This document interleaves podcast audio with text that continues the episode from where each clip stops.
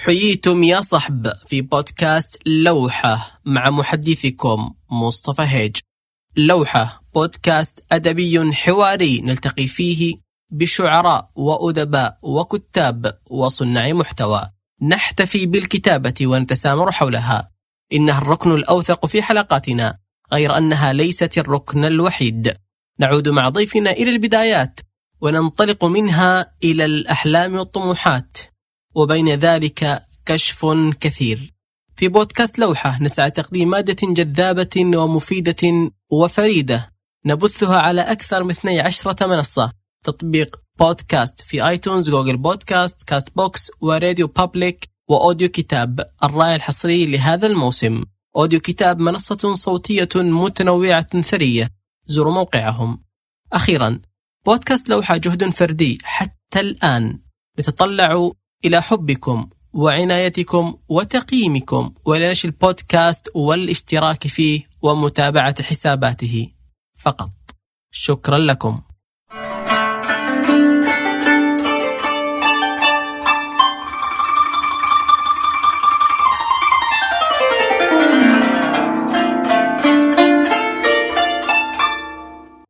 السلام عليكم. أهلا وسهلا بكم في هذه الحلقة في بودكاست لوحة. ضيفنا في هذا اللقاء الشاعر والأكاديمي الدكتور عادل بن خميس الزهراني.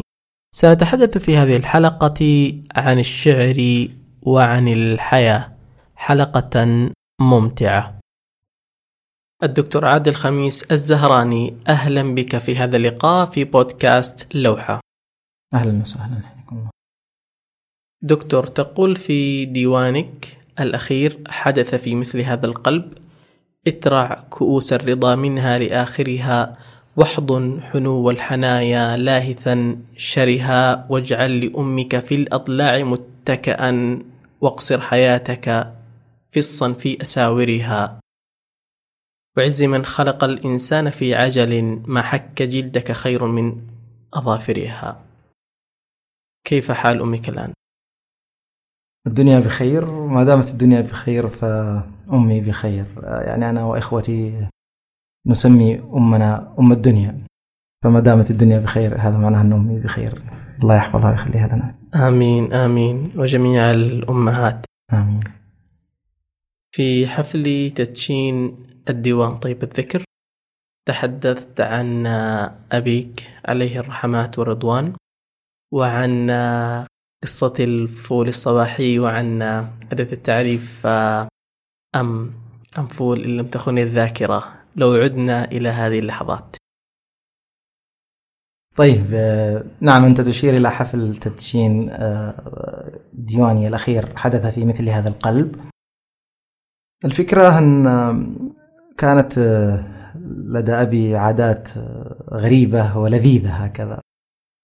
كنا إذا صلينا الفجر وعاد إلى المنزل ينظر إلينا بابتسامة جميلة ويقول بلهجة تهامية لذيذة ميدم فول يعني تبغون الفول؟ ودكم في الفول؟ فهذه يعني هذا عرض لا يمكن مقاومته. الغريب أنه كان يرفض جدا أن أن أن نذهب نحن لإحضار الفول أو أن نرافقه.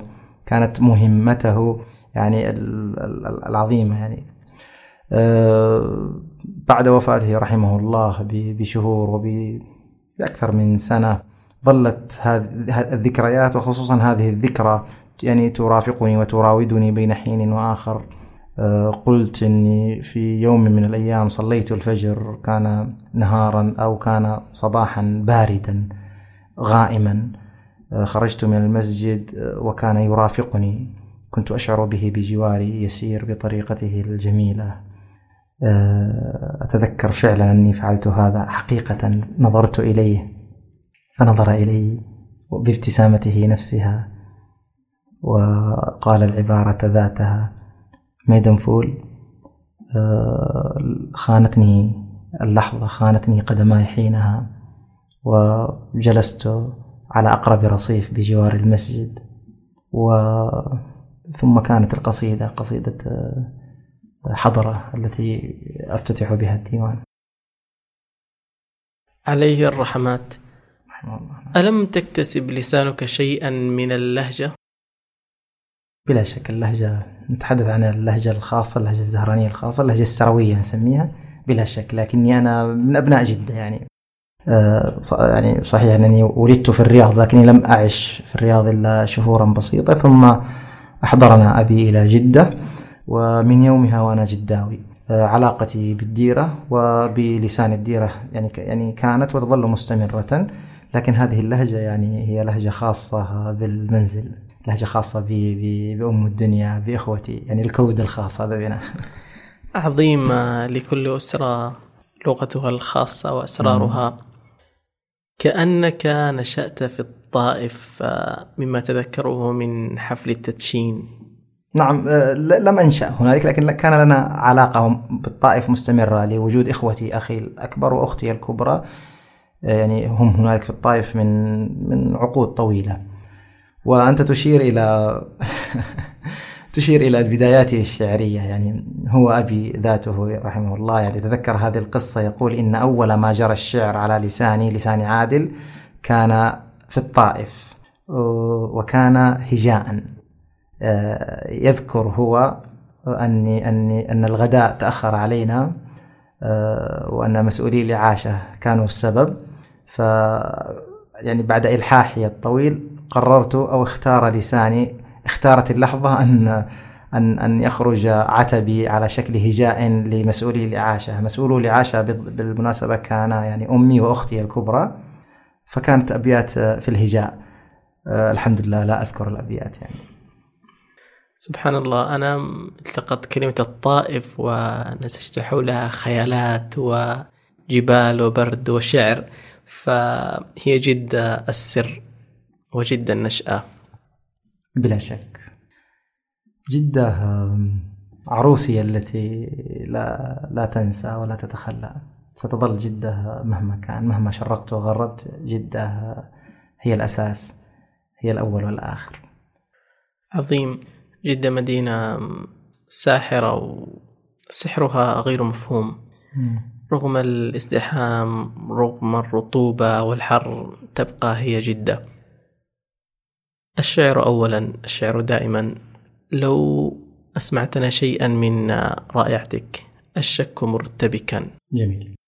طبعا آه، كما قلت أنا في في اللقاء هذه هذا النص يعني خرج مني في فترة حرجة فترة عجيبة بعد ما سلمت رسالة الدكتوراه وقبل المناقشة هنالك في بريطانيا. وقد أهديت النص في ليلة التوقيع الديوان لأستاذي الدكتور آه، الناقد الجميل الدكتور سعد سعيد السريحي.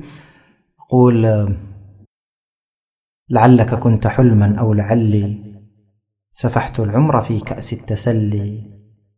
أتيتك من سحيق الدهر شمسا. أعب لهيبها وأدس ظلي. ولم أعي من فنون الزحف عشقا. إذا حمي الوطيس سوى التولي. فمن للدرب في غسق الليالي. إذا انطفأت قناديلي مملي أنا ما جبت آفاق الحنايا. لأسقط في نعيم السجن كلي. إذا طافت بنات الفكر حولي طفقت على ضفائرها أصلي. وإن جثت النجوم على جبيني مسحت رماد حزني في محلي. ألفت سذاجتي ورضيت حظي من الدنيا بما فيها فقل لي أأنت من الوجود تروم خلدا أم الموت الجميل هو التجلي؟ الدكتور سعيد السريحي. لمن لا يعرفه ما موقعه من الإعراب في الساحة الثقافية السعودية. في قلب الجملة إذا لا لا تستطيع آه، آه، أن تخرج سعيد السريحي من من جملة الثقافة المحلية والعربية. هو عمدة في في في تلك الجملة. آه، يعد سعيد السريحي مفخرة لهذا الوطن بالنسبة لي أعتبره وأعده أحد أهم ثلاثة نقاد مروا على المملكة العربية السعودية وهو بلا شك يشاطر وهو في الصف الأول من نقاد العالم العربي حاليا. الدكتور سعد السريحي أحد الثلاثة ولعلي أتوقع أن الثاني الدكتور عبد الله الغذامي. نعم. آه كتبت عنه قصيدة آه غذنمة. لم تخن الذاكرة. غضمنة نعم. والثالث أم تتركه؟ سعد البازعي. سعد البازعي وبكل فخر حقيقة. نعم. الرجل العظيم بكل المقاييس. الدكتور عادل الزهراني شاعر وأستاذ النقد الحديث بالجامعة. هل ينظر إلى الشعر بوصفه الشاعر والصاحب أم بوصفه أستاذ النقد؟ أم بالاثنين معا. يعتمد الأمر على على الظرف وعلى المكان حقيقة. أحيانا أو أكون ذلك الناقد حين أتعامل مع النص ومع القصيدة. في في الفصل مع طلاب الدراسات العليا وطالبات الدراسات العليا والبكالوريوس أحتاج لذلك الناقد أن يرفضني ويرفضهم آه، للتعامل مع النص الشعري. وفي أحايين كثيرة لا هو الشعر وهو الشاعر فقط. عند الكتابة لا يحضر الناقد. يتولى ويترك المكان للشاعر أليس كذلك؟ بلا شك نعم نعم. ليس هنالك ناقد واع آه، في تلك اللحظة. حقيقة أحيانا آه، أشعر أنه ليس هنالك إنسان واع في تلك اللحظة. لماذا الشعر؟ آه، رغيفنا رغيفنا على الأرض. نحن الذين لم نختر لنصبح أنبياء أو أمراء أو ملوك في هذه الأرض. الشعر رغيفنا إذا هو الذي اختارنا. هو فعل بلا شك. الشعر لمن تكتبه. يكتبني لكل من يريد ومن لا يريد. هو الشعر أحد الأعمدة الأساسية في حياتك لكن ما هو معيار الشعر عند الدكتور عادل وعند الشاعر عادل؟ جميل. أعتقد أني يمكن أن أقول إن التجربة الصادقة هي المعيار التجربة الحقيقية. كل ما بعد ذلك آه، آه، تفاصيل. هذه التجربة الصادقة التي تنتج شعرا صادقا وشعرا لذيذا. كيف نفهم نفهم هذا الشعر الخارج من هذه التجربة؟ أولا هل هو يفهم أم يتذوق؟ نحن نتذوق الشعر. نشبعه تذوقا حتى يفتح لنا أبوابه حتى يكشف لنا أسراره. وأعتقد أن هذه هي الطريقة نعم بشكل أو بآخر. ربما بسبب تخصصي. لو حاولت أن أنقل هذه العملية إلى خطوات كيف يستطيع الإنسان أن يتذوق الشعر؟ جميل. أه، بداية أنا لا أعتقد أن هنالك إنسانا لا يتذوق الشعر. هنالك إنسان علاقته بالشعر رتيبة أه، ربما يعني أه، ليست مستمرة وكذا. لكن أنا أعتقد أن حب الشعر مثل حب الإيقاع نزعة إنسانية. يحتاج الإنسان أه، يحتاج الإنسان أولا إلى مجموعة من الخطوات. تبدأ في بالقراءة. العلاقة الأولى مع القصيدة هي علاقة إعجاب هي نظرة إعجاب. طيب. ثم يبدأ الإنسان بقراءة النص. مثلها مثل باقي الطموحات في الحياة والحياة والتعامل معها معها. تقرأ النص. قراءة النص باستمرار وبكثرة تبدأ كما قلت في تبدأ القصيدة ويبدأ النص بإعطائك مفاتيحه. ثم هنالك مجموعة آه، من الخطوات آه، يعني الم- ال- الدقيقة حقيقة في التعامل مع النص الشعري تساعدك على آه، فهم أكبر لطبيعة النص ولأبعاده بلا شك. هذه الدقيقة ما هي؟ جميل. في النص الشعري نحن نتحدث عن مجموعة من المستويات نسميها البنى أه، عادة النص الشعري يتعامل أه، وخصوصا النص الشعري الحديث لا يخلو من هذه البنى وهي بنى واضحة بنى تعتمد على اللغة. ال- النص الشعري كائن لغوي جمالي نتعامل معه بحسية. اللغة هي الحقيقة الفيزيائية الأساسية في النص لذلك نحن نتعامل معها. عن طريق أولا اللغة اللي هو الأساليب طيب المستوى الأسلوبي. طيب سواء على الألفاظ المعاجم التراكيب وبقية ال- بقية ال- التقنيات. ثم هنالك المستوى البلاغي اللي هو نس- نسميه مستوى المجاز. نستخرج الصور الفنية نبدأ في التعامل معها آه، شيئا فشيئا عن طريق عن الدربة والمعرفة. آه، الصور الفنية آه، الاستعارات الكنايات المجاز المعقد والمركب وغير ذلك. لدينا قبل هذا كل آه، قبل هذا كله آه، ال- الإيقاع المستوى الإيقاعي. والشعر إيقاع. طيب في كل تفاصيل الشعر لنقل الشرط الأول من شروط الشعر هو الإيقاع.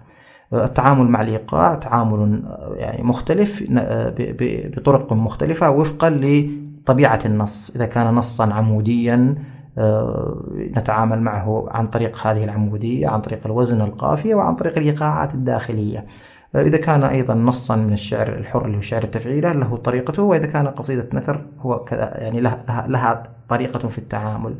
ثم بعد ذلك هنالك بعد أخير لعل النص الشعري الحديث آه، يعني يتخصص ويختص به مثل اللي هو نقول البعد الدرامي اللي هو سردية النص الشعري مستوى السردية في النص الشعري كيف يسرد النص كأنه قصة. نتعامل معها. إذا تعاملت مع هذه البنى والمستويات ستجد أنك تصل إلى مستوى آه، مهم ومستوى متطور في فهم النص. لكنه كما يعني تلاحظ آه، جزء من من علم. لا بد أن تتعلمه وتتشربه مثل باقي المجالات. لتكن أو لتكون الصورة واضحة بالنسبة لي وللمستمعين. كيف يستطيع الإنسان العادي أقصد بالعادي الذي لم يتخصص في النقد ومدارسه ولم يكتب الشعر كيف يتعامل أو يتذوق قصيدة لمحمد الماغوط ولامرؤ القيس وعنترة وصلاح عبد الصبور؟ نعم. هذا من الأسئلة التي تعتقد أنها أنها سؤال عابر أو سؤال سهل لكن هي من الأسئلة الفلسفية المهمة والجدلية عن طبيعة الشعر لأن الشعر شيء جميل يدركه الجميع حقيقة. ندركه نحن المتخصصين في في في في مجال النقد وفي النظرية كما يلمسه ذلك الشخص البسيط الذي لم يحظى بأي تعليم. وجداتنا كذلك. كم من جداتنا وأمهاتنا من يحفظون الشعر فصيحا كان أو أو شعبيا. لذلك أنا أعتقد أن روح الشعر هنالك روح شعرية آه، في في القصيدة آه، يعني يحدث بينها وبين الإنسان تواصل بطريقة معينة. آه، يعني مثلا الفيلسوف فيلسوف الظاهراتية الأول مارتن هايدغر يقول أن الإنسان يقيم شعريا في هذا الوجود. لعله كان يعني هذا أن أن نستطيع عن طريق عن طرق عن يعني بطرق معينة أن نلمس جوهر الأشياء. أعتقد وهو يقول ذلك بلا بلا بالمناسبة هايدغر يقول أعتقد أن الشعر وسيلة تساعدنا على لمس جوهر الأشياء. لذلك عن طريق لمس ذلك الجوهر نستطيع ونتعلق بالشعر. آه، مستويات النصوص الشعرية مختلفة. هنالك نص معقد نص مفتوح ونص مغلق وكل وهنالك مختلف الموضوعات والقضايا ومختلف الأنواع الشعرية.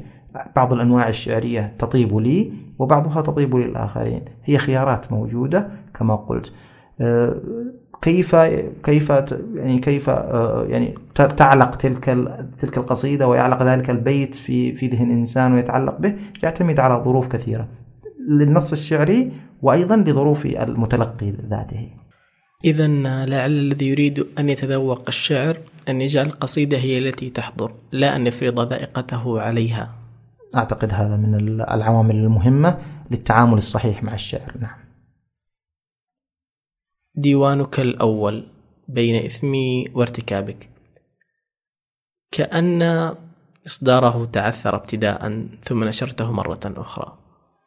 نعم هو لم يتعثر الإصدار. يعني مر بظروف يعني غريبة قليلا. طيب أنا عملت في الصحافة وعملت في, في عالم الشعر لفترة طويلة. آه، ثم في لحظة قررت أن أن أن لدي من من الأعمال الشعرية ما يمكن أن أجمعه. ليصبح ديوانا. في تلك الفترة نادي الباحة الأدبي وافق أو حقيقة هو يعني جاءني من مرسول من طرف من طرفهم يطلب هذا الديوان وسعدت بذلك وأرسلته. لكنني غيرت العنوان بعد ذلك غيرت العنوان يعني تأخروا تأخروا في الرد علي فأضفت قصيدة أو أكثر وغيرت عنوان الديوان. ولكي لا أحرجهم في تلك اللحظة. يعني قمت بإصدار الفسح بنفسي الفسح من وزارة الإعلام هنا آه، للديوان وأرسلته لهم لكنهم اعترضوا على العنوان العنوان الجديد. طيب آه، صار في تلك الفترة صار يعني إشكال أو صار نقول آه، يعني نوع نوع من سوء التفاهم خصوصا أني كنت بعيدا وكان أخي من يتولى الموضوع فرفضوا رفضوا نشر الديوان بعنوانه الذي اقترحته. ثم آه، يعني ارتأيت أن أسحب الديوان وشكرتهم على ما قدموه على عرضهم آه، وبعد ذلك نشرته أنا عن طريق المؤسسة المدينة للصحافة والنشر بعنوان ثالث جديد لا ليس الأول وليس الثاني بالمناسبة هل نستطيع أن نعرف العنوان القضية؟ كنت أشعر أنه في المسألة كمينا يعني نعم هو يحمل عنوان إحدى القصائد آه، في الديوان. كانت قصيدة حديثة بعنوان ولقد همت به وهم بها أريد أن أسمعها. أبشر. ولقد همت به وهم بها لا سيد في الباب كلا لا أحد لا سيد تخشينه أو قائل إن كان قد قميصه دبرا كذبت وكان خير الصادقين. كلا ولا إني أخاف الله رب العالمين. لا شيء قد ألقى بقاع الجب عفته وأسلمك الجسد. لا شيء فانتهكي سريرته لعلك تشبعي. ولا حسد. العمر العمر عمرك أنت من يهب السنين وأنت من يدري متى أو أين حتى لن يهب. مدي يديك مدي يديك وأشبعي نهم الرماد إلى اللهب. أسلمتك السبع السمان تخيري ما شئت منها. لن أقول السجن يا ربي أحب إلي من لا لن أقول. ولو رأيتك تجمعين النسوة القطعن أيديهن إكبارا وصب. يا صاحبي يا صاحبي تدبر أمريكما. الخبز أثمن من شهية طائر والخمر ملعون معاقرها وعاصرها وبائعها وثغر الصحو عنقود بناصية العنب. الصمت في حرم الجمال جماله كما يقول نزار وإن كانت عبارة يعني في هذا المقام مبتذلة هذه القصيدة تقودني أنا بالتحديد إلى هذا التساؤل. توظيف الرمز الديني في الشعر. وضفت قصة يوسف عليه السلام وفي قصيدة عصا موسى الكليم ما حدود هذا التوظيف؟ أعتقد أن لا حدود لا حدود للتوظيف. آه، لنا أن نوظف ما نشاء كما نشاء. آه، هذا النص الذي قرأته آه، يعني قوبل بنوعين من من التلقي. تلق هنالك من قبله وأعجب به كثيرا وناقشه وحلله تحليلا مفصلا وهنالك من هاجمني بهذه المناسبة. يعني كان هجوما شرسا وقد ذكرت ذلك أكثر من مرة آه، على مواقع الإنترنت. آه، لكني لا لم أرى ولا ولا أزال لا أرى في الأمر أي أي أي, أي مانع. حقيقة أراه أنا أراه ميزة. أنا أرى لغة القرآن هي هي هي يعني أجمل وهي هي النموذج الأرقى لما لعبقرية اللغة العربية. فمن الطبيعي أن نستفيد منها أن أن بحكم بشريتنا أن نغار منها ونحاول أن نقلدها أن نقتبس منها. ليس هنالك مشكلة. أنا أعتقد أن التوظيف مسموح مطلقا. الأمر في كيفية التوظيف بلا شك.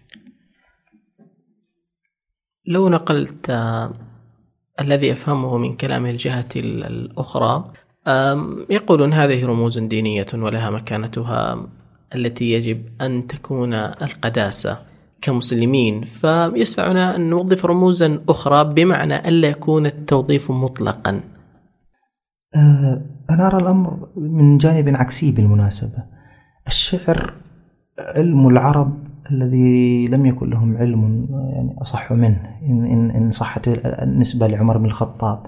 لذلك حينما آه، نوظف من رموزنا من عبارة من, من, من لغة القرآن ومن ومن آه، هذا التراث الديني نحن نوظفها نوظف ما نوظفه في أجمل منتج وأهم المنتجات أهم ما أنتجته أنتجه العرب في في آه، منتجنا المقدس الخاص بنا المقدس البشري فهمتني؟ لن نستطيع لن نستطيع أن أن, أن, أن نجاري القرآن وعبقرية القرآن وإعجاز القرآن اللغوي لكننا نحن أنا أعتقد أننا نكرم هذا هذه اللغة ونكرم هذه الرموز حينما حينما آه، نستفيد منها حينما نستظل بظلالها في نصوصنا. أنا لا أعتقد أن هنالك مشكلة بالمناسبة.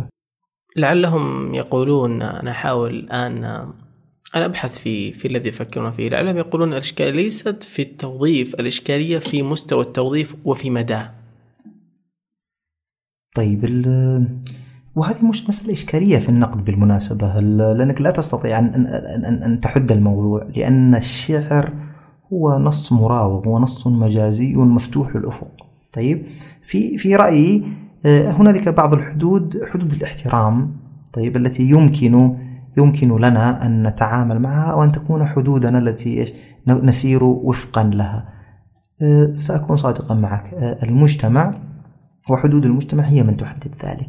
ستجد أن معظم الشعراء شعراء السعوديين وهم يوظفون المقدس يسيرون وفقا لذهنية هذا المجتمع لا يخرجون عليه. آه، في مجتمعات أخرى عربية سنجدهم أكثر حرية وأكثر آه، آه، يعني أحيانا أكثر حدة في التعامل مع بعض بعض الرموز ولا نلومهم ل ل كما قلنا لأنهم يسيرون وفقا لظروف اجتماعية يعيشون وفقا لمجتمع.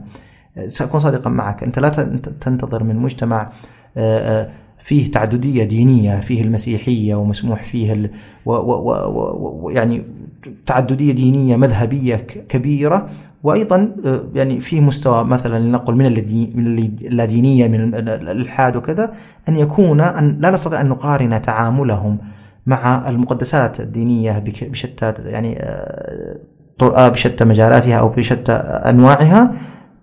بمجتمع مثل المجتمع السعودي الذي يسير وفقا لظروف تاريخية ودينية معينة فهمت الفكرة؟ ألا يجدر بهؤلاء الشعراء والكتاب والأدباء والمثقفين حتى أن يحترموا رموز المجتمع المقدسة؟ أه، أنا لا أعتقد أنهم لا يحترمونها لكن هل يعني هذا الاحترام ألا ألا أه، يوظفوا ويقتبسوا ويستخدموها هذا هو السؤال طيب حينما حينما يأتي شاعر ويستخدم هذه الرموز بطريقة قد لا تناسبني أنا ابن المجتمع السعودي لكنها مفهومة في مجتمع آخر.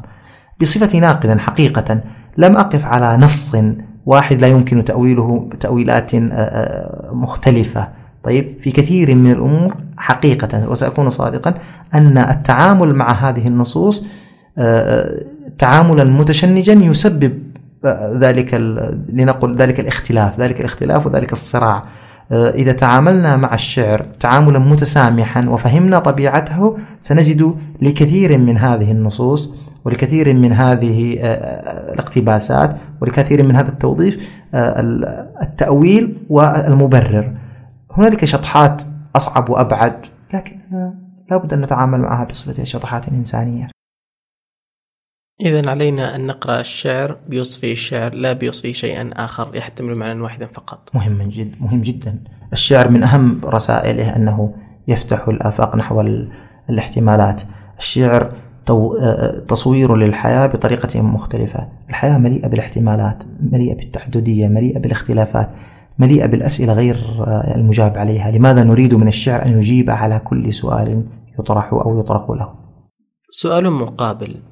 الرموز الإسلامية أو الرموز المستقاة من الثقافة الإسلامية لماذا ليس لها الحضور الأوفر في الشعر العربي؟ خذ مثلا رمزية الكعبة رمزية الطواف رمزية آه، الرمي في الحج ليست حاضرة بشكل يعني هي تستحقه. أعتقد أن أني أستطيع أن أقول العكس.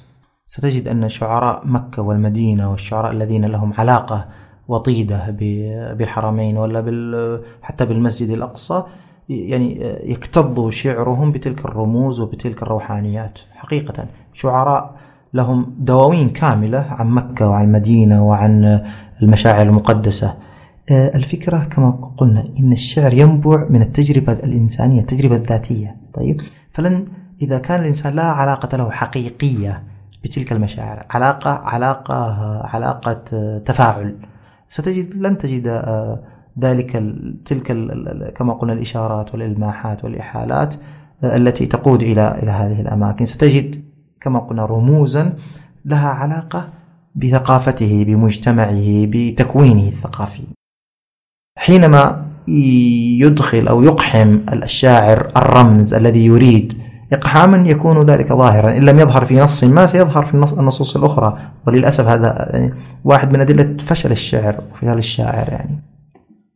على سبيل المثال توسل الأساطير الإغريقية في الشعر العربي ألا يجعل هذه القصيدة هي قصيدة ممكن تلقيها مستلبة وقد لا تكون قصيدة عربية بمفهومي الخاص يعني لا تتحدث عما أشعر به أنا وغيري.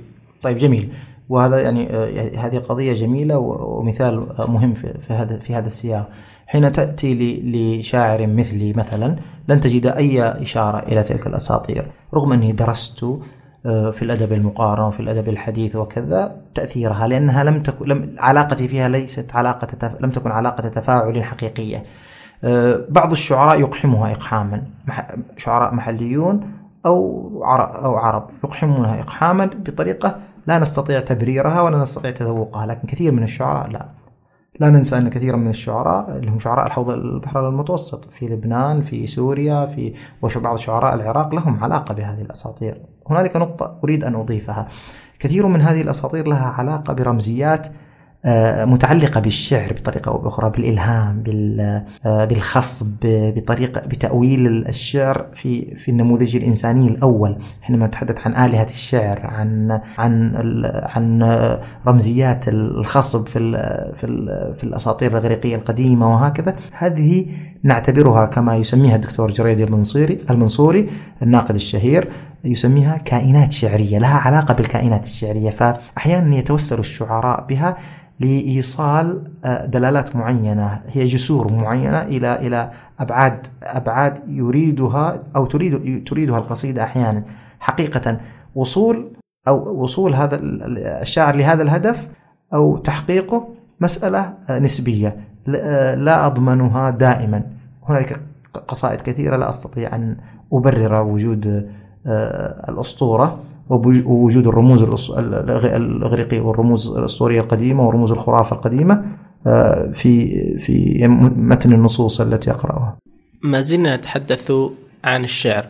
الدكتور عادل الزهراني شاعر أنت وكذلك درست الماجستير والدكتوراه في بريطانيا. ألم تفكر في ترجمة الشعر؟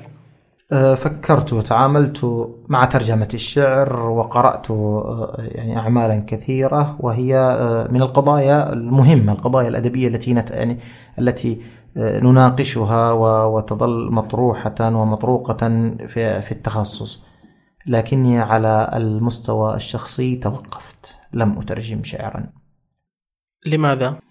لعدة أسباب. لعلي آه، آه، في في لحظة معينة آه، توقفت لأني أرى الترجمة فنا له أهله. أحترم أحترمه باعتباره تخصصا قائما الآن. أستطيع أن أترجم بل إني لنفسي ترجمت كثيرا يعني في في رسالة الدكتوراه. ترجمت مئات النصوص الشعرية والنثرية النقدية من العربية إلى الإنجليزية وأستطيع الترجمة إلى العربية وهي أسهل من الإنجليزية وأفعل ذلك آه، في أبحاثي ومع زملائي ومع طلابي وطالباتي لكن على المستوى الرسمي وعلى مستوى النشر أتوقف كثيرا لأن كما قلنا الترجمة أمانة لها ظروفها ولها شروطها. أعتقد أن هذه الظروف وهذه الشروط لا تتحقق إلا لدى أصحاب المجال. ترجمة الشعر هي عملية أعقد بكثير من الترجمة النثرية فما بالك؟ هنا يحتاج الإنسان إلى ظروف وشروط الترجمة يسميها بعض المترجمين الكفايات الكفايات في الترجمة آه، آه، يحتاج إلى إلى إلى إلى مستوى بعيد في فهم وفي آه، وفي التمرس في عملية الترجمة. لأن حينما تتعامل مع اللغة الشعرية تتعامل مع مستوى عميق. من مستويات اللغة. لذلك توقفت كثيرا. القصائد التي تترجم إلى العربية. ما رأيك في نقل الروح؟ بمعنى أن تتحول إلى قصيدة عمودية. جميل. آه، هنالك محاولات كثيرة. آه، كثير منها لا ينجح. لأنه لا يستطيع نقل تلك الروح روح الروح الشعرية. طيب. وهنالك نقاد ويعني وشعراء كبار قالوا بإن يعني بعدم الاستطاعة نقل الشعر. كولريج مثلا الناقد الرومانسي الشهير وغيرهم. ولكني مضطر أن أقول إن هنالك تجارب مميزة. تعود في يعني في يعني تعود في عواملها إلى إدراك فن الترجمة وشروطه وشروطها. الأمر الآخر علاقة الشاعر بعلاقة المترجم بالشعر تكون علاقة حقيقية. أحيانا تقدم هذه الأعمال المترجمة سواء في نص عمودي أو في نصوص حرة بشعرية عالية. نستطيع أن نقول أن كثيرا من مستوى الشعرية في, في النص منقول وهنالك تجارب ممتازة في هذا في هذا الإطار بالمناسبة. لو فكرنا في ترجمة رباعية الخيام ومحمد إقبال إلى الشعر العمودي. وقارناها أيضا بمحاولة ترجمة الشعر الإنجليزي أو الفرنسي إلى العربية عموديا. ما سر الاختلال أو الاختلاف بين الحالتين؟ جميل. طبعا اقتراب الثقافات بلا شك. يعني نحن نستطيع أن نقول رامي آه، آه، وغيره آه، ممن ترجموا الخيام وترجموا الشيرازي وترجموا إقبال. يعني نجحوا إلى حد بعيد. إقبال معظم شعره مترجمون إلى النص النصوص العمودية. الخيام كل كل نصوصه التي ترجمها رامي شعر عمودي طيب إلا بعض إلا بعض المقاطع لكنها كلها في في الحقيقة أو جلها من الشعر العمودي. ربما يعود هذا كما قلنا إلى إلى قرب الثقافات الثقافة هي كلها في النهاية ثقافات شرقية. ربما بالنسبة إلى الشعر الإنجليزي هو شعر قادم من ثقافة مختلفة تماما حتى على مستوى الصوت يعني الأصوات والأبعاد الثقافية والاجتماعية مختلفة تماما.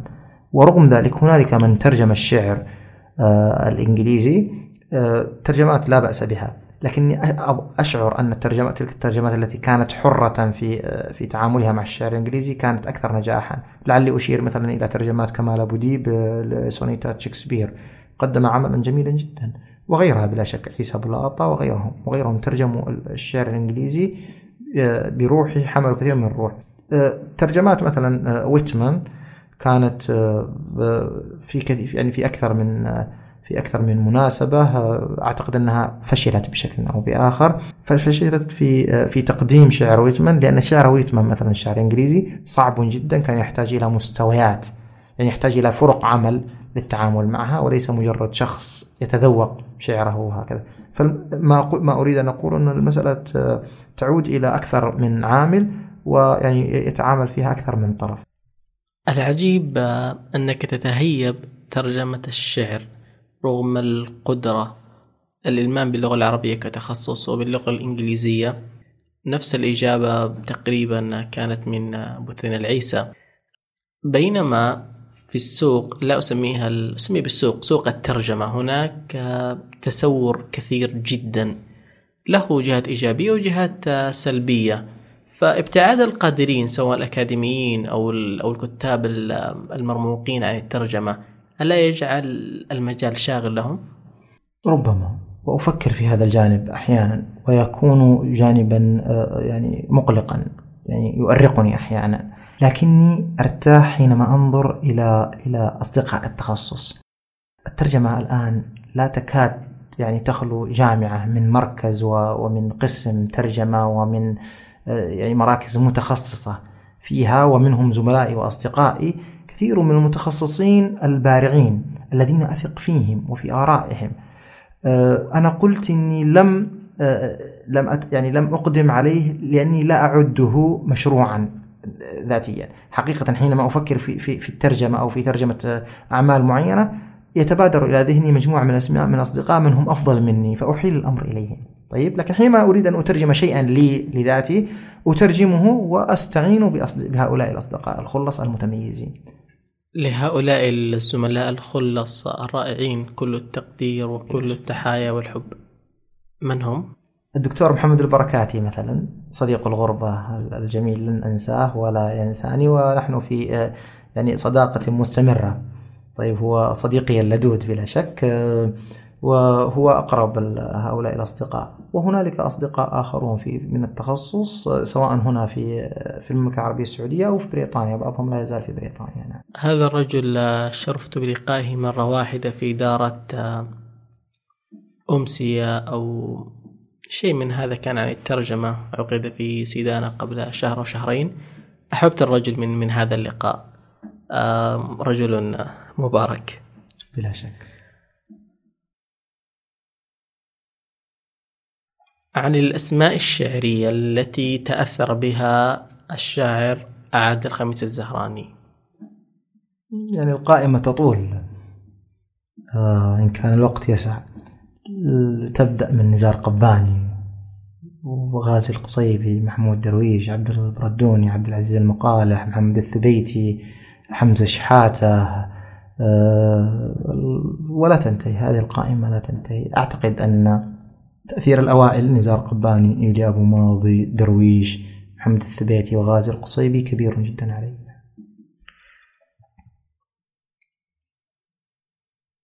المسابقات الشعرية. ما زلنا نتحدث عن الشعر بطريقة أو بأخرى. ما رأيك في هذه المسابقات؟ المسابقات الشعرية من من وجهة نظري آه، النقد الثقافي آه، أعتقد أنها ظاهرة صحية. تخدم الشعر وتسوق له وتقدمه ويحتاجه يحتاج الشعر آه، والأدب يحتاج إلى هذه المسابقات لتقديمه للمجتمع ولتشجيع لتشجيع الموهوبين والمبدعين للتعامل معه وعدم آه، يعني خلاص وعدم ترك الموضوع يعني وعدم اليأس في جدوى الشعر وما يقدمه نعم كأنك أطلقت نظرة قلت من ناحية النقد الثقافي مم. طيب من غير النقد الثقافي كيف ترى الموضوع؟ أيضا ظاهرة صحية آه، آه، إن إن آه، إن حاولنا أن نبتعد عما يشوبها في كثير من الأحيان هنالك نظرة تربطها بالماضي وبطريقة الشعر والتعامل معه في في في الماضي في الطريقة الماضية حينما كان الشعر في جزء كبير منه شعر بلاطات شعر تكسب شعر مديح شعر للأسف نفاق هذا هذا النوع من الشعر ليس شعر النفاق بلا شك. شعر آه هذا شعر الباط كان ينتمي وفي رأيي أنه ينتمي لذلك العصر وهو ينتمي انتماء عضويا لذلك العصر.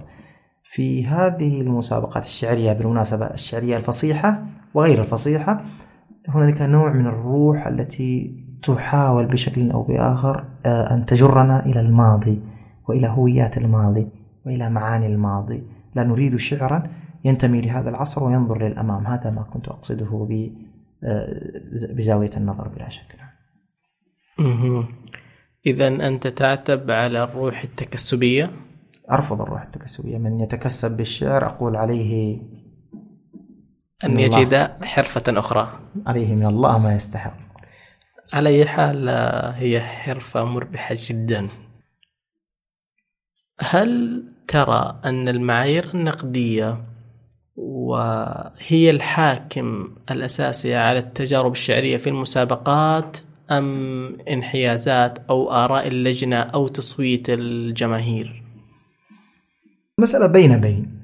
طبعا تصويت الجماهير معروف المسألة فيها جزء من التسويق لكنها مسألة مهمة جدا.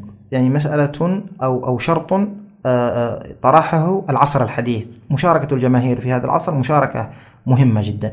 لكن لابد أن يكون للمتخصص وأعني المتخصص المتخصص الذي يفهم الشعر دوره في آه، التحكيم وفي آه، آه، وفي إعطاء الرأي وفي التقييم بلا شك. أنا أعتقد أن أن اللجان إذا اختيرت بعناية يعني تقدم وغالبا ما تقدم يعني أحكاما يعني أقرب إلى الدقة من غيرها.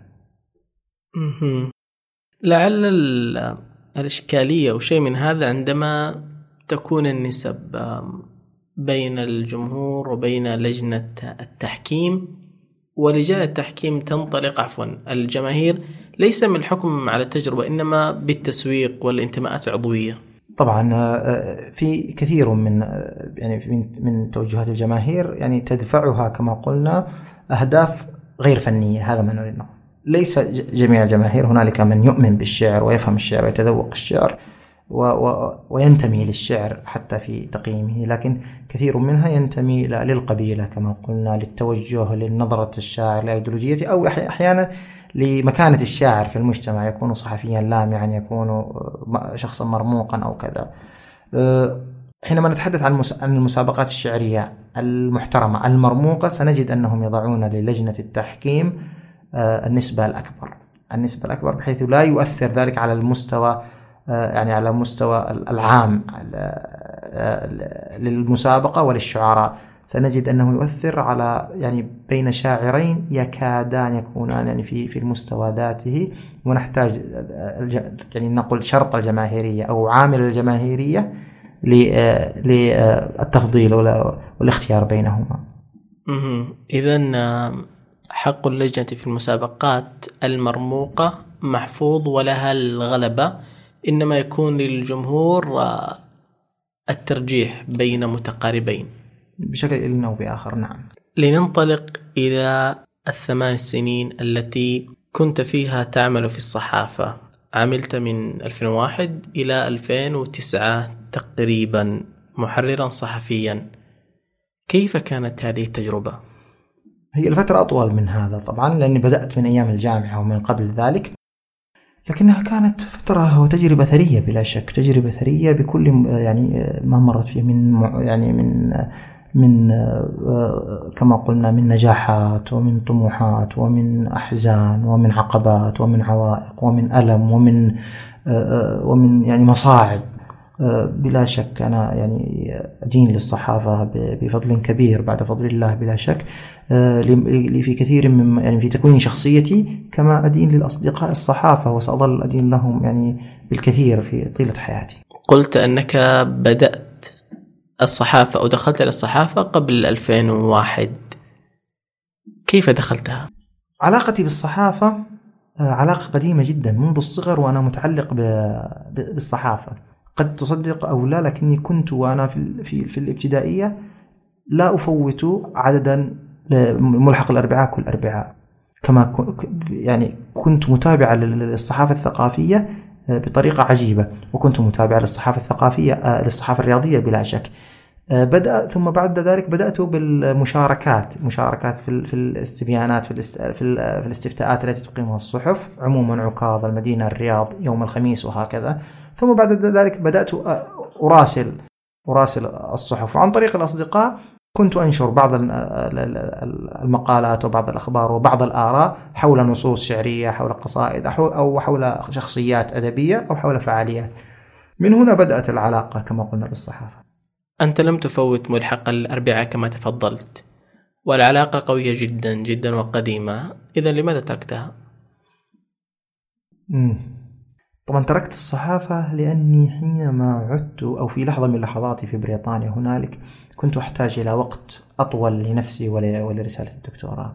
في تلك الفترة وجدت نفسي في يعني في في بحر آه، جديدة في بحر في بين أمواج يعني متلاطمة. آه، هي أمواج البحث العلمي آه، بكل معاناته وجماله. حينما عدت وجدت أني لم أعد ذلك ذلك العداء الذي يستطيع أن أن أو أو يستطيع أن أو يستطيع أو تستطيع آه، حقول الصحافة أن تستقبله. لم أستطع لم أعد ذلك العداء الذي يستطيع الركض في عالم الصحافة. حقيقة المشكلة فيه ليست في الصحافة.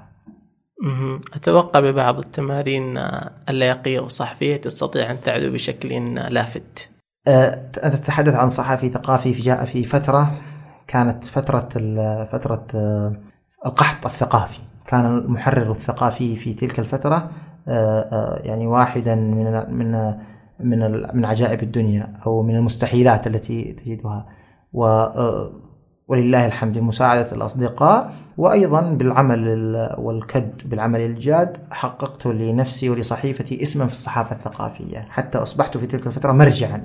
للصحافة الثقافية آه، ولكني حينما عدت بلا شك كانت كانت المقدمات والطلبات والمحاولات من الزملاء والأصدقاء وكذا للعودة كبيرة لكني كما قلت أنا أنا لم أعد استطع يعني كان علاقتي بالصحافة الآن في الغالب هي المشاركات في الاستفتاءات والتحقيقات الصحفية كمشارك أو بمقالي كل يوم خميس في جريدة المدينة.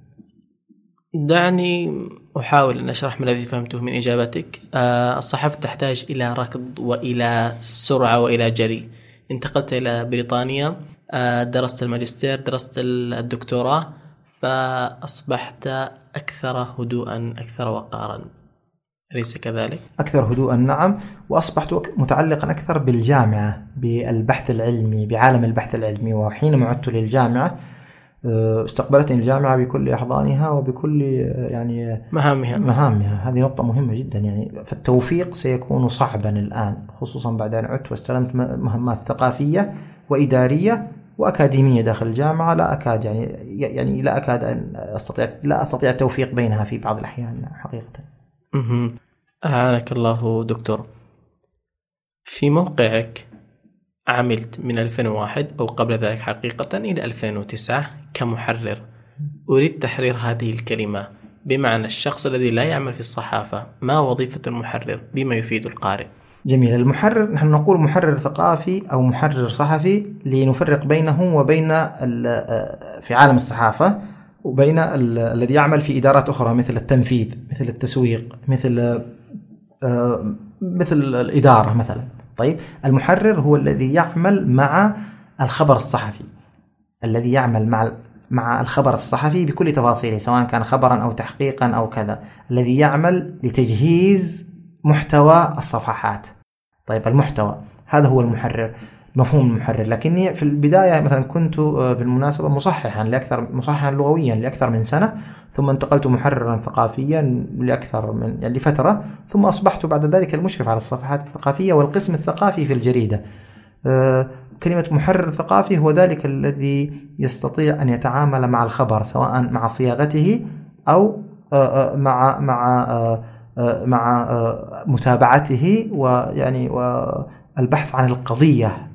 في الخبر القضية الثقافية التي يصنع منها آه، شيئا يمكن الاهتمام به ويمكن متابعته.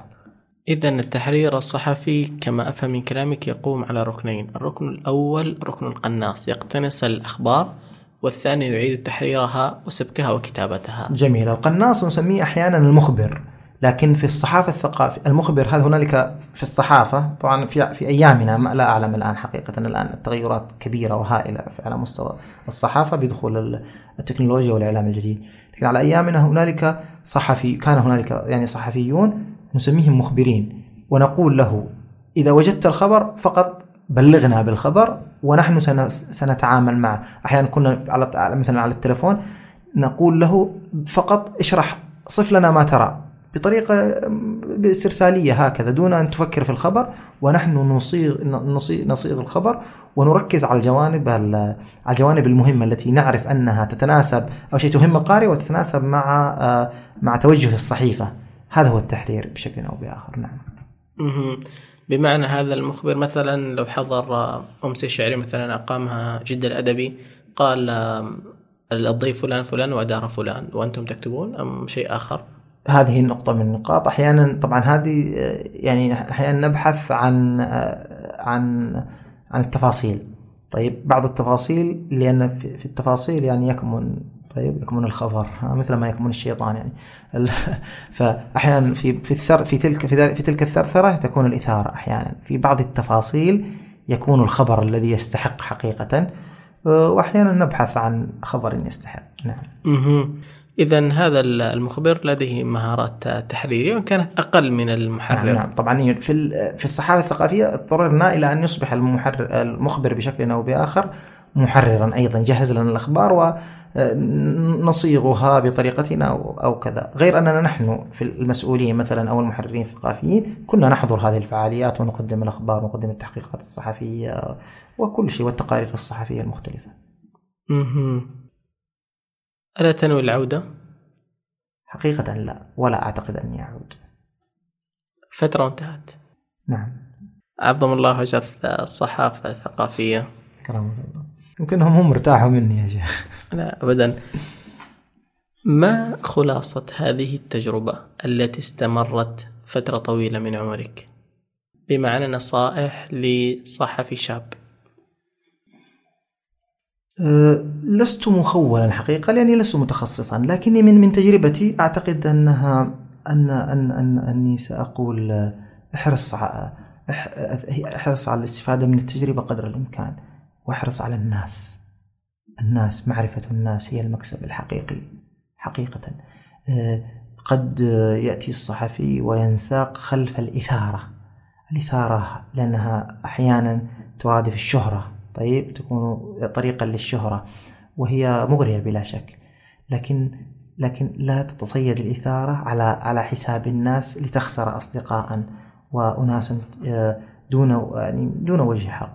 إن كنت أمينا إذا تعاملت مع المسألة بأمانة وبصدق آه، ستجد في نفسك آه، كما قلت ستجد الطريق الصحيحة لكن إن شعرت أنك تتحول إلى إلى إلى إلى صياد سمك يبحث عن الرائحة. عن طيب ها؟ يبحث عن ذلك الإنجليزي يسمونه something fishy ها؟ ستنتقل إلى ستجد نفسك في أماكن في صراعات في صراعات وفي أماكن لا تريد أن تكون فيها. أعتقد أني قدمت للصحافة الثقافية الكثير. لا أنكر أني خسرت بعض ال... بعض الزملاء في هذه الطريق لكني أعتقد أني كسبت أكثر. كررت كلمة الأصدقاء الزملاء في الصحافة لدي فضول. من هؤلاء؟ كثيرون والله كثيرون. أنا تقاطعت في عالم الصحافة مع أسماء يعني بعضهم هنا في يعني لا يزالون في المملكة وبعضهم في أرجاء المعمورة. آه، وبعضهم يعني من من غادرنا غادرنا يعني سريعا رحمهم الله. آه، أتكلم عن أسماء مهمة يعني أتكلم عن شعراء آه، عن خالد الجار الله مثلا في الصحافة الرياضية وفي الصحفي عن معتوب الشريف عن عن نعيم الحكيم عن حجي جابر عن علي طالب المراني عن عبد العزيز قاسم عن خالد باطرفي عن فهد الشريف عن عن هذه الأسماء هؤلاء عبد الله عبيان بلا شك عبد الله الفارسي هؤلاء لاحظ لو لو عدت إلى هذه الأسماء التي ذكرتها ستجد أنهم من أقسام مختلفة ومن توجهات مختلفة من الاقتصاد من المحليات من السياسة من الرياضة وأكثرهم من الثقافة ومن الأدب. بحكم الاهتمام والعمل لهم قبلات على جباههم جميعا. جميعا جميعا. الشعر يبقى والشعر اولا لو سمعنا قصيدة صك إفراغ. صك إفراغ اشطبيني من خيالك واشتهيني بعد ذلك. أشعليني فيك بردا أطفئيني باشتعالك أشبعيني منك جوعا واقتليني من هزالك. قامري بي واخسريني وارهني قلبي هنالك وإذا لاموك قولي ليس يفتى بعد مالك. أطنبي دوني لعلي أتجلى في اختزالك أكمليني فيك نقصا وانقصي حتى اكتمالك. بعثريني عنك جمعا واجمعيني في اعتزالك. شرديني فيك أمنا واحضنيني كالمهالك. نكسي أعلى جبالي وامنعيني من تلالك. جردي منك يقيني وضعيني في احتمالك. هيئي لي فيك بيتا واملئيني بارتحالك. حاربيني دون خوف واجعليني من رجالك واسألي مني قتالي واستبدي في سؤالك واحتمي مني بقلبي واحتويني بنصالك ثم عودي أنقذيني وازرعي لي قلب هالك. هذه كل سنيني حفنة من حر مالك والذي بث المرايا كي تغني عن جمالك لو طلبت العمر عقدا لم يكن إلا كذلك. الله أكبر. الآن أتفهم ردة فعل أحد الأصدقاء وهو شاعر عندما يسمع قصيدة كهذه كان يبكي. قريب من الشعر قريب من الكتابة الثقافة من هو المثقف الحقيقي عند عادل الزهراني؟ طيب إذا توف إذا إذا إذا يعني اتفقنا على توفر شروط معينة في المثقف آه، أعتقد مع توفر هذه الشروط المثقف هو ذلك الذي يؤمن بدوره وبمبادئه ويقف عندها. هو ذلك المثقف الذي حين لا يستطيع أن آه، يجاهر بمبادئه يصمت. يصمت. ولا يناقض مبادئه. في رأيه هو ذلك المثقف. ما هذه الشروط؟ هل هناك شروط أخرى غير الشرط المعرفي؟ المعرفة. المعرفة واحترام المعرفة. طيب. واحترام الذات أيضا. بلا شك. واحترام المعرفة لا يكون إلا باحترام الذات. لا. دوره؟ حراسة الفضيلة. حقيقة. شيء عجيب. رغم أن هذا يعني شيء يعني قد يكون ظريفا لكنه فعلا تبقى على المثقف حراسة الفضيلة، الفضيلة التي تتمثل في القيم الإنسانية العليا، المساواه، العدل، الحرية، حرية الرأي، حرية الاختلاف، التعددية، الإيمان بحق الآخر في في الوجود، هذه ال هذه ال هذه القيم الإنسانية العليا. حراسة الفضيلة لم تكن ولن تكون يوما مطرقة لنقمع بها رؤوس الناس ونرفض ونمنع لا لا حراسة الفضيلة كانت تعني دائما أن نتفهم الواقع ونتعامل معه ونجد وسيلة لتبريره تبريره للمجتمع هل لديك قصة أو ارتباط معين مع الرقم ثمانية؟ حسب الحسابات الأولية في الصحافة حسب صفحتك في موقع الجامعة ثمان سنوات وفي بريطانيا ثمان سنوات أيضا ما السر؟ لا أعلم حين غزا صدام الكويت أخذنا أبي وبكل فخر وبكل رضا ودخلنا في التجنيد. كان التجنيد اختياريا في تلك الفترة للكبار والصغار. جندنا. كان رقمي في الجندية 88 عجيب هذا الارتباط بهذا الرقم. أنا أرى أن فيه فعل حسن. أبواب الجنة ثمانية. أحب أن يعني أصدق ذلك. يعني المؤمن يحب الفأل. بريطانيا عن الثمان سنين لو استطعنا أن نتحدث عنها في هذا الوقت في هذه العجالة القصيرة. ثمان سنوات في قلب القارة الأوروبية. بريطانيا تجربة جميلة جدا يعني من أجمل تجارب حياتي. يعني أنا أقول السنوات اللي قضيتها هناك وفي ليدز آه، تحديدا كانت آه، سنوات ثرية جدا جدا جدا على كل التفاصيل. على شخصيتي على المستوى المعرفي على النظام الاجتماعي على على الوضع الاقتصادي. السياسي تعلمت كثيرا تعلمت كثيرا. أنا خارج هنا خارج الاستوديو خارج التسجيل قلت لكم عبارة لا لا أعلم إن كنت أستطيع أن أقولها هنا أو لا لكن حقيقة صنعتني بريطانيا وكنت أشعر كنت أحسب أني كنت شيئا قبل بريطانيا. فأدركت أنني أصبحت شيئا حقيقيا بعد بريطانيا. هذا ما أستطيع أن أقوله. كنت أود أن أسألك ما الذي فعلته فيك بريطانيا ولكنك أجبت صنعتني. إذا نعم الصناعة هي الصناعة الإنجليزية ربما. هل نستطيع أن نتحدث عن الحياة هناك من منظورين؟ من منظور الطالب الماجستير والدكتوراه ومن منظور الشخص الذي أقام هناك. ممكن جدا. أه، أنا يعني لعله من الأشياء اللي أفادتني أني كنت واعيا بالتجربة منذ بدايتها. لماذا؟ لأن البعثة كانت هدفا من أهداف حياتي وحاربت لتكون يعني لتتحقق خلال فترة من بعد تخرجي من الجامعة. نعم تأخرت قليلا لكني كما قلت كنت واعيا بالتجربة وكانت هدفا من أهداف حياتي. لذلك استطعت قدر الإمكان أن أستفيد منها بكل ما استطعت يعني بكل ما بكل ما كان من مقدوري آه، على المستوى الاجتماعي. باعتباري طالبا آه، آه، يعني النظام الجامعي هنالك ونظام نظام التعليم عموما يتيح لك الكثير. نحن نتحدث عن ثقافة مختلفة تماما عن ثقافتنا. ولا بد أن نقول أنها ثقافة سابقة يعني في في ركب الحضارة بمفهومها الحديث سابقة كثيرا بقرون عن المناعيش. لذلك كان الفرق الذي لاحظته في النظام في ال system. إحنا نقول ال system اللي نعني به النظام النظام الداخلي.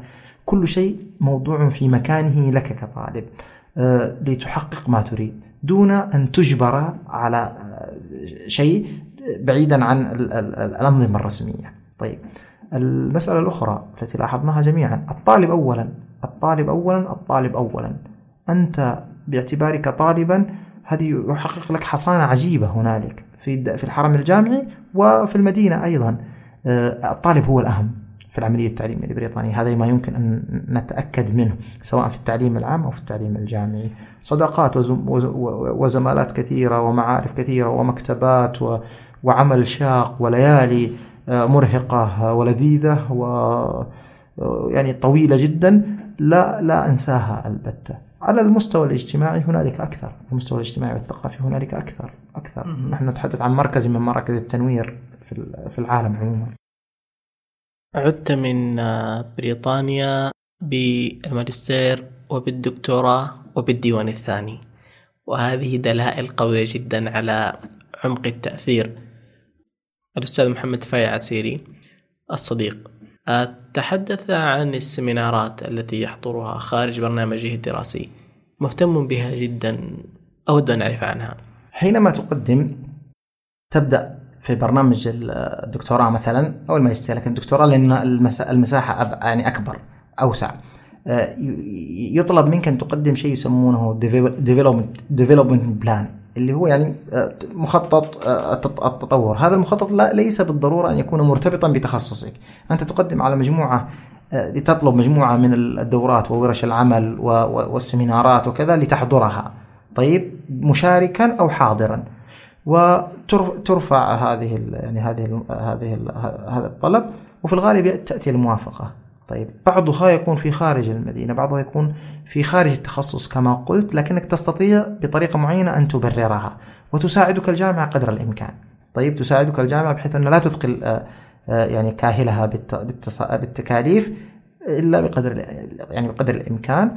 آه، الفرص متاحة في في في مجالات متعددة سواء عن طريق الجامعة أو يعني خارج الجامعة هو كما قلت بصفتك طالبا بصفتك طالبا تمتلك حصانة. الجامعة هي الممثل الراعي الحصري لك. فستجد نفسك الابواب يعني تجد الأبواب مفتوحة لك لأنك طالب.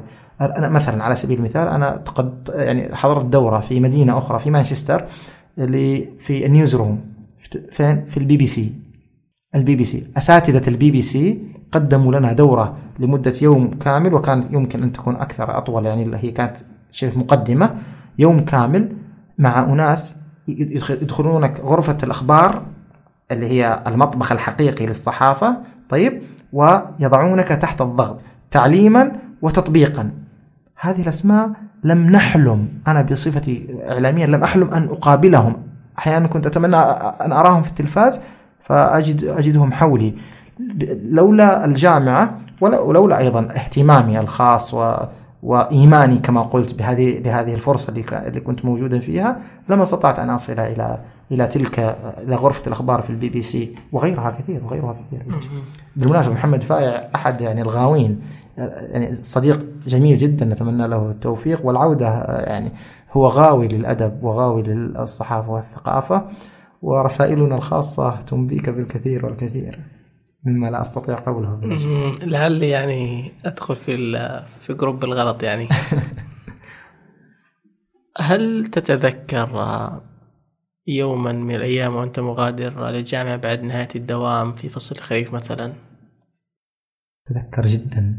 وهنالك نص بهذا يعني يعني يسم هذه هذه الذكرى. وهذه من اللحظات المتكررة الكثيرة.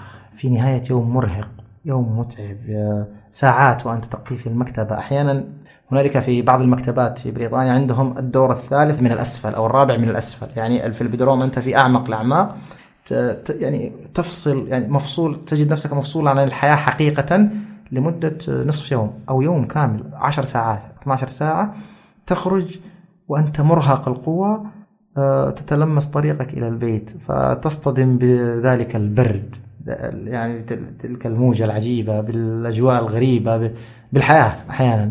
أنت فقدت شعورك بالحياة لمدة معينة كذا ولذلك تكون هذه اللحظات آه، لحظات آه، مختلفة ومميزة. دائما ونحن في الخارج نعرف من الزملاء نقول خرج من المكتب. ما حد ما حد يقرب منه في وقتها. خلاص نعرف إنها حالة حالة إنسانية يعني خاصة. رغم التجربة الحافلة لك في بريطانيا لكن كان فيها بعض الآلام. رحيل الوالد عليه الرحمات والرضوان كذلك الحادث الذي أصابك. نعم هي تجارب صقلتني جعلتني أكثر قوة لكنها تجارب مؤلمة. من قال من قال إن جمال الحياة يكمن في راحتها وأخبارها السعيدة فقط؟ لا.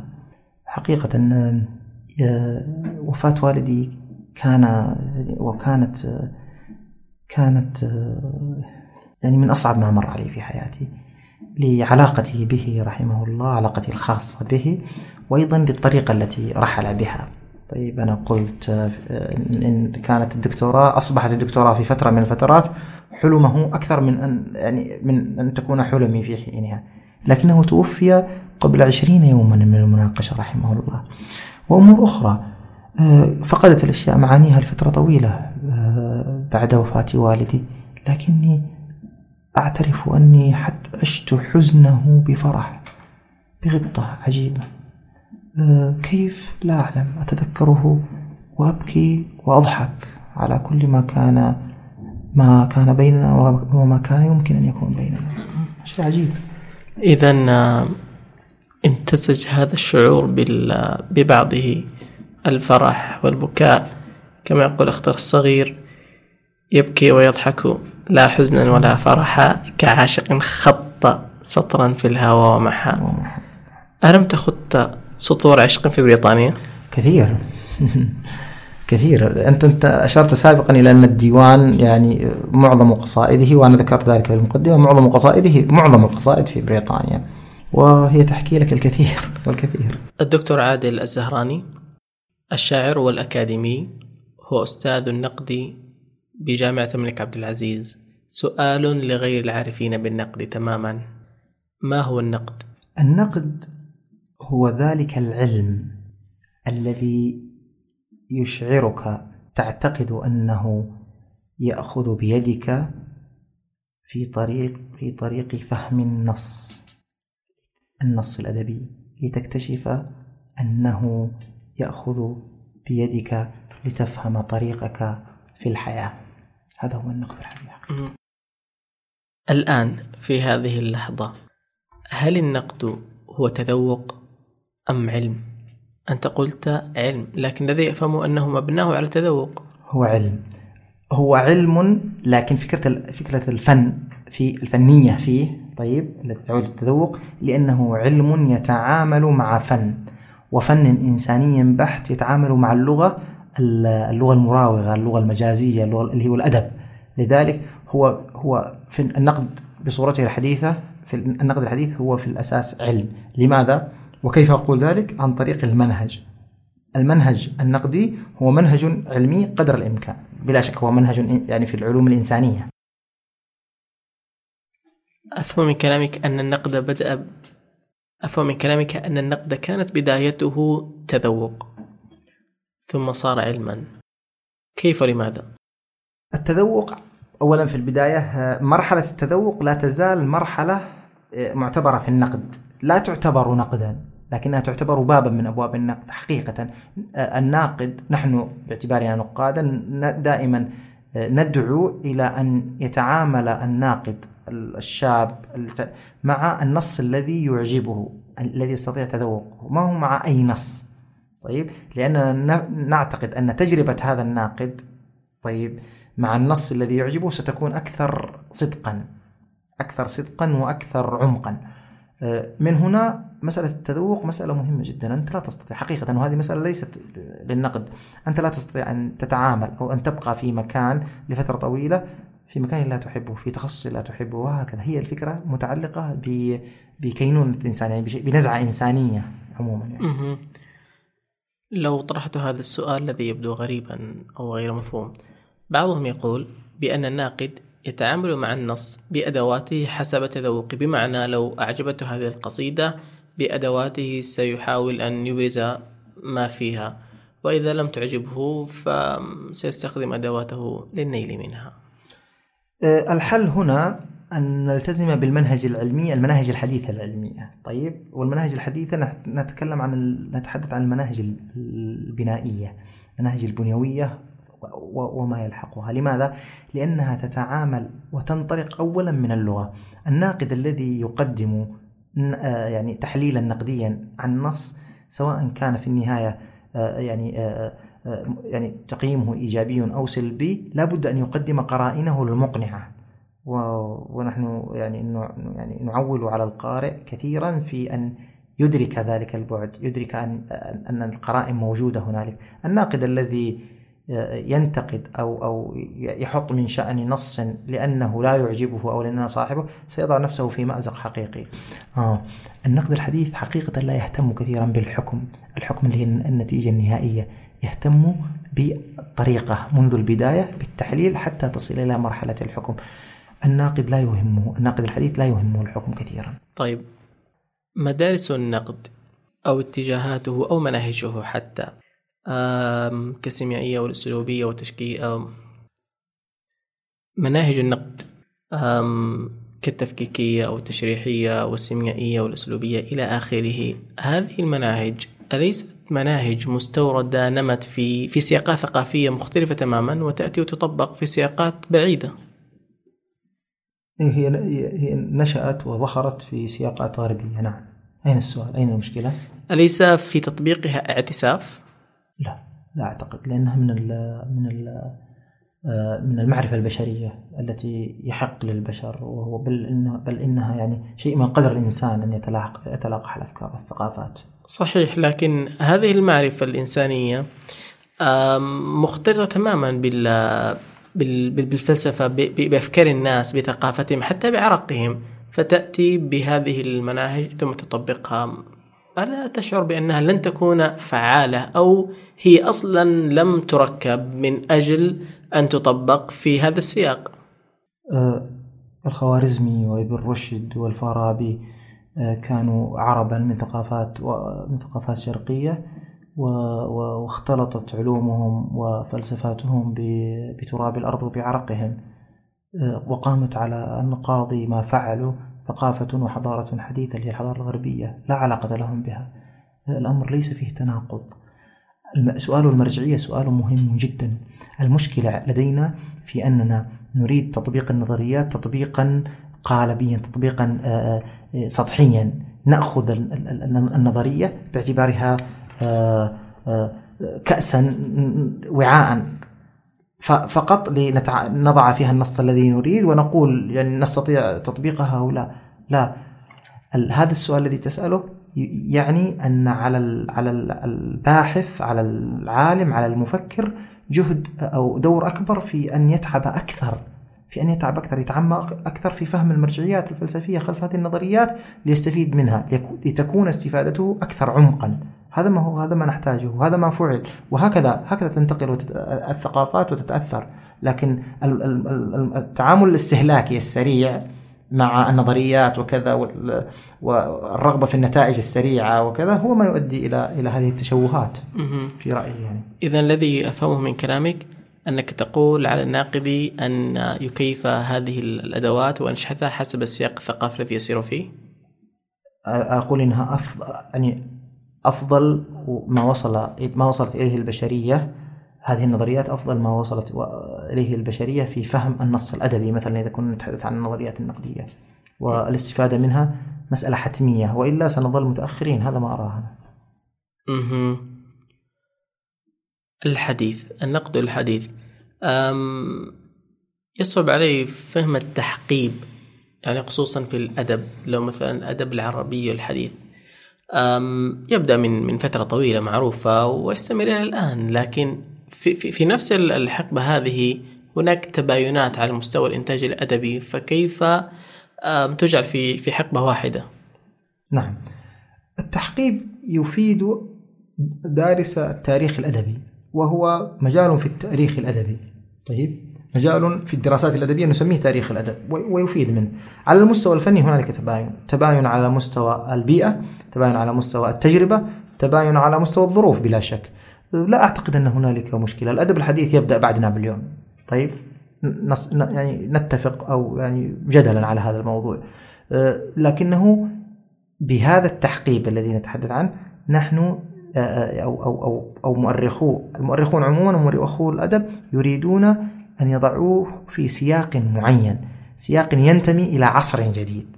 طيب حينما نقول الأدب الحديث نعني به الأدب الذي ينتمي إلى هذا العصر تفريقا بينه وبين الأدب الذي ينتمي إلى العصر القديم بكل ظروفه. هذه هي الفكرة.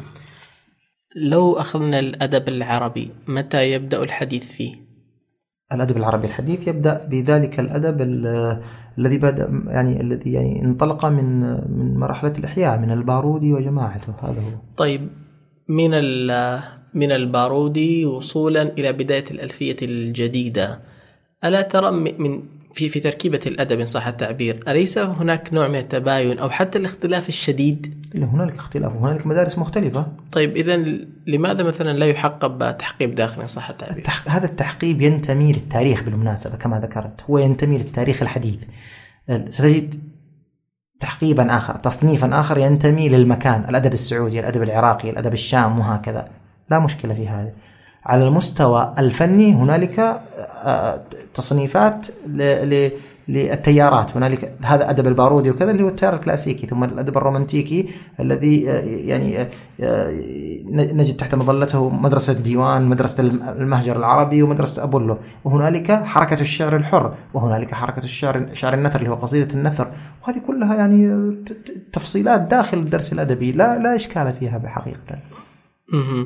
هي لعلها كانت توهمات في رأسي ليس إلا لا لا أنا أعرف أنها أسئلة مطروقة. طيب لكن المتخصص إذا دخل في الموضوع وأخذ جرعة يعني كافية يفهم يفهم هذا الوضع. طيب. آه ما رأيك لو قرأت قصيدة آه وهابية في حضرة آه الرومي؟ طيب لماذا هذه هذا النص ولا هذه القصيدة بالذات؟ نفس المبرر السابق أحبها. طيب يكفي هذا. هذا يكفي. طيب. وهابية في حضرة الروم. جاءتك تندب بردها وسلامها. درويشة صاغ الحلال حرامها. لوح لها وجع الطريق سؤالها والليل حاك شفاءها وسقامها. جاءتك ترتيل الملائك شربها ويعوف جوع العاشقين طعامها. جاءتك يا رومي روحا سرمدا لا ناي يدفئ قلبها وعظامها. في جوفها تمر وماء أسود ويلوك إبليس اللعين صيامها. سلفية التاريخ لا صوفية نقباء لم يمط الحلول لثامها. من نور مكة روحها مستلة وبكعبة الأحزان صبت جامها. وتهيم في شبق التوله نفحة تسبيحة سكر الولي مدامها. في خدرها حي بن يقظان وكم هرع ابن سينا يستدر زؤامها. سكبت مواجعها وفتنة سهدها. قدحا يروم من الخطوب جسامها وتنهدت تلقاء فيضك ساعة. رامت هزيع المدلجين ورامها. تركت فؤادا خاشعا ومدلها صام انحناءات الضلوع وقامها. لهفا لصوتك تستجير وترتجي ألا يروع ذا الغرام حمامها. وله تكوم في الضلوع وشمعة عذراء تبكي ضوءها وظلامها. جاءت تلوح بالكفوف عليلة شف العذاب عن الأنام وسامها وأتتك والها بالوجود وسره. الشك دوزن بردها وسلامها. الله لهذه السلفية كل التحايا هذا المحور الأخير في في هذا اللقاء الماتع. أحب هذا المحور كثيرا وأكرره. آه، أسميه لعبة العشر. سنوات. عادل الزهراني أين يرى نفسه بعد هذه العشر؟ على المستوى الأكاديمي والشعري. على المستوى الأكاديمي أتمنى أن أكون في مكان أفضل مما أنا عليه. أكاديميا أكون أنا على ثقة إن شاء الله أني سأفهم أكثر و... وأتعلم أكثر وأستفيد أكثر و...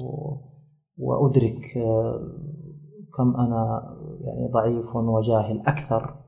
كم أنا صغير في هذه الحياة أكثر على المستوى الشعر أرى نفسي بعد عشر سنوات تربعا عند قدمي جميلتي قصيدتي التي أتمنى أن تأتي ولا تأتي تأتي إن شاء الله نفس السؤال بطريقة أخرى لو عاد بك الزمن عشر سنوات ما الذي ستفعله؟ هل يفعل؟ ما الذي ستفعله؟ ما الذي يعني عادل الزهراني في 2009 ما الذي توجهه له الآن؟ هل يفعل الزمان ويعود؟ سأعود إلى ليدز وأفعل كل ما فعلته في ليدز مرتين لأني أندم أني لم أفعله مرتين عجيب عجيب عجيب هل لدى عادل وصفة للسلام الداخلي المنشود المفقود الآن؟ نعم ولا. نعم لأني كثيرا ما أجد في في معمعة السطور في في رائحة الصفحات ذلك السلام. السلام الذي يعني حقيقة أني أني واحد أني ذلك الضعيف الصغير الذي يكتفي ويكتفى به في تلك اللحظة الذي لا يحتاج لغير تلك الصفحات. حقيقة. هذا من أكثر ما قدمته وتقدمه لي القراءة. ولا لأني مثل باقي البشر أطارح شيطاني ويطارحني. مرة يغلبني ومرة يغلبني. إذا لا غلبة؟ لا يغلب. الشاعر والأكاديمي عادل خميس الزهراني سررت بك في هذا اللقاء وكنت الضيف الأجمل دائما. أكرمك الله. سعدت بهذا اللقاء الجميل الجميل بروحه وبمقدمه بثقافته وبالزملاء هنا. آه تسلم. أريد أن يكون الختام معك. لم لا؟ ما أضيق العيش؟ تصغي لصمت أرادته ولم تردي خمرية الخصر لم تجبل على الجلد. تصغي لصمت أرادته ولم ترد. خمرية الخصر لم تجبل على الجلد أودى بها جمر الهوى فهوت. ما أضيق العيش لولا فتنة الجسد.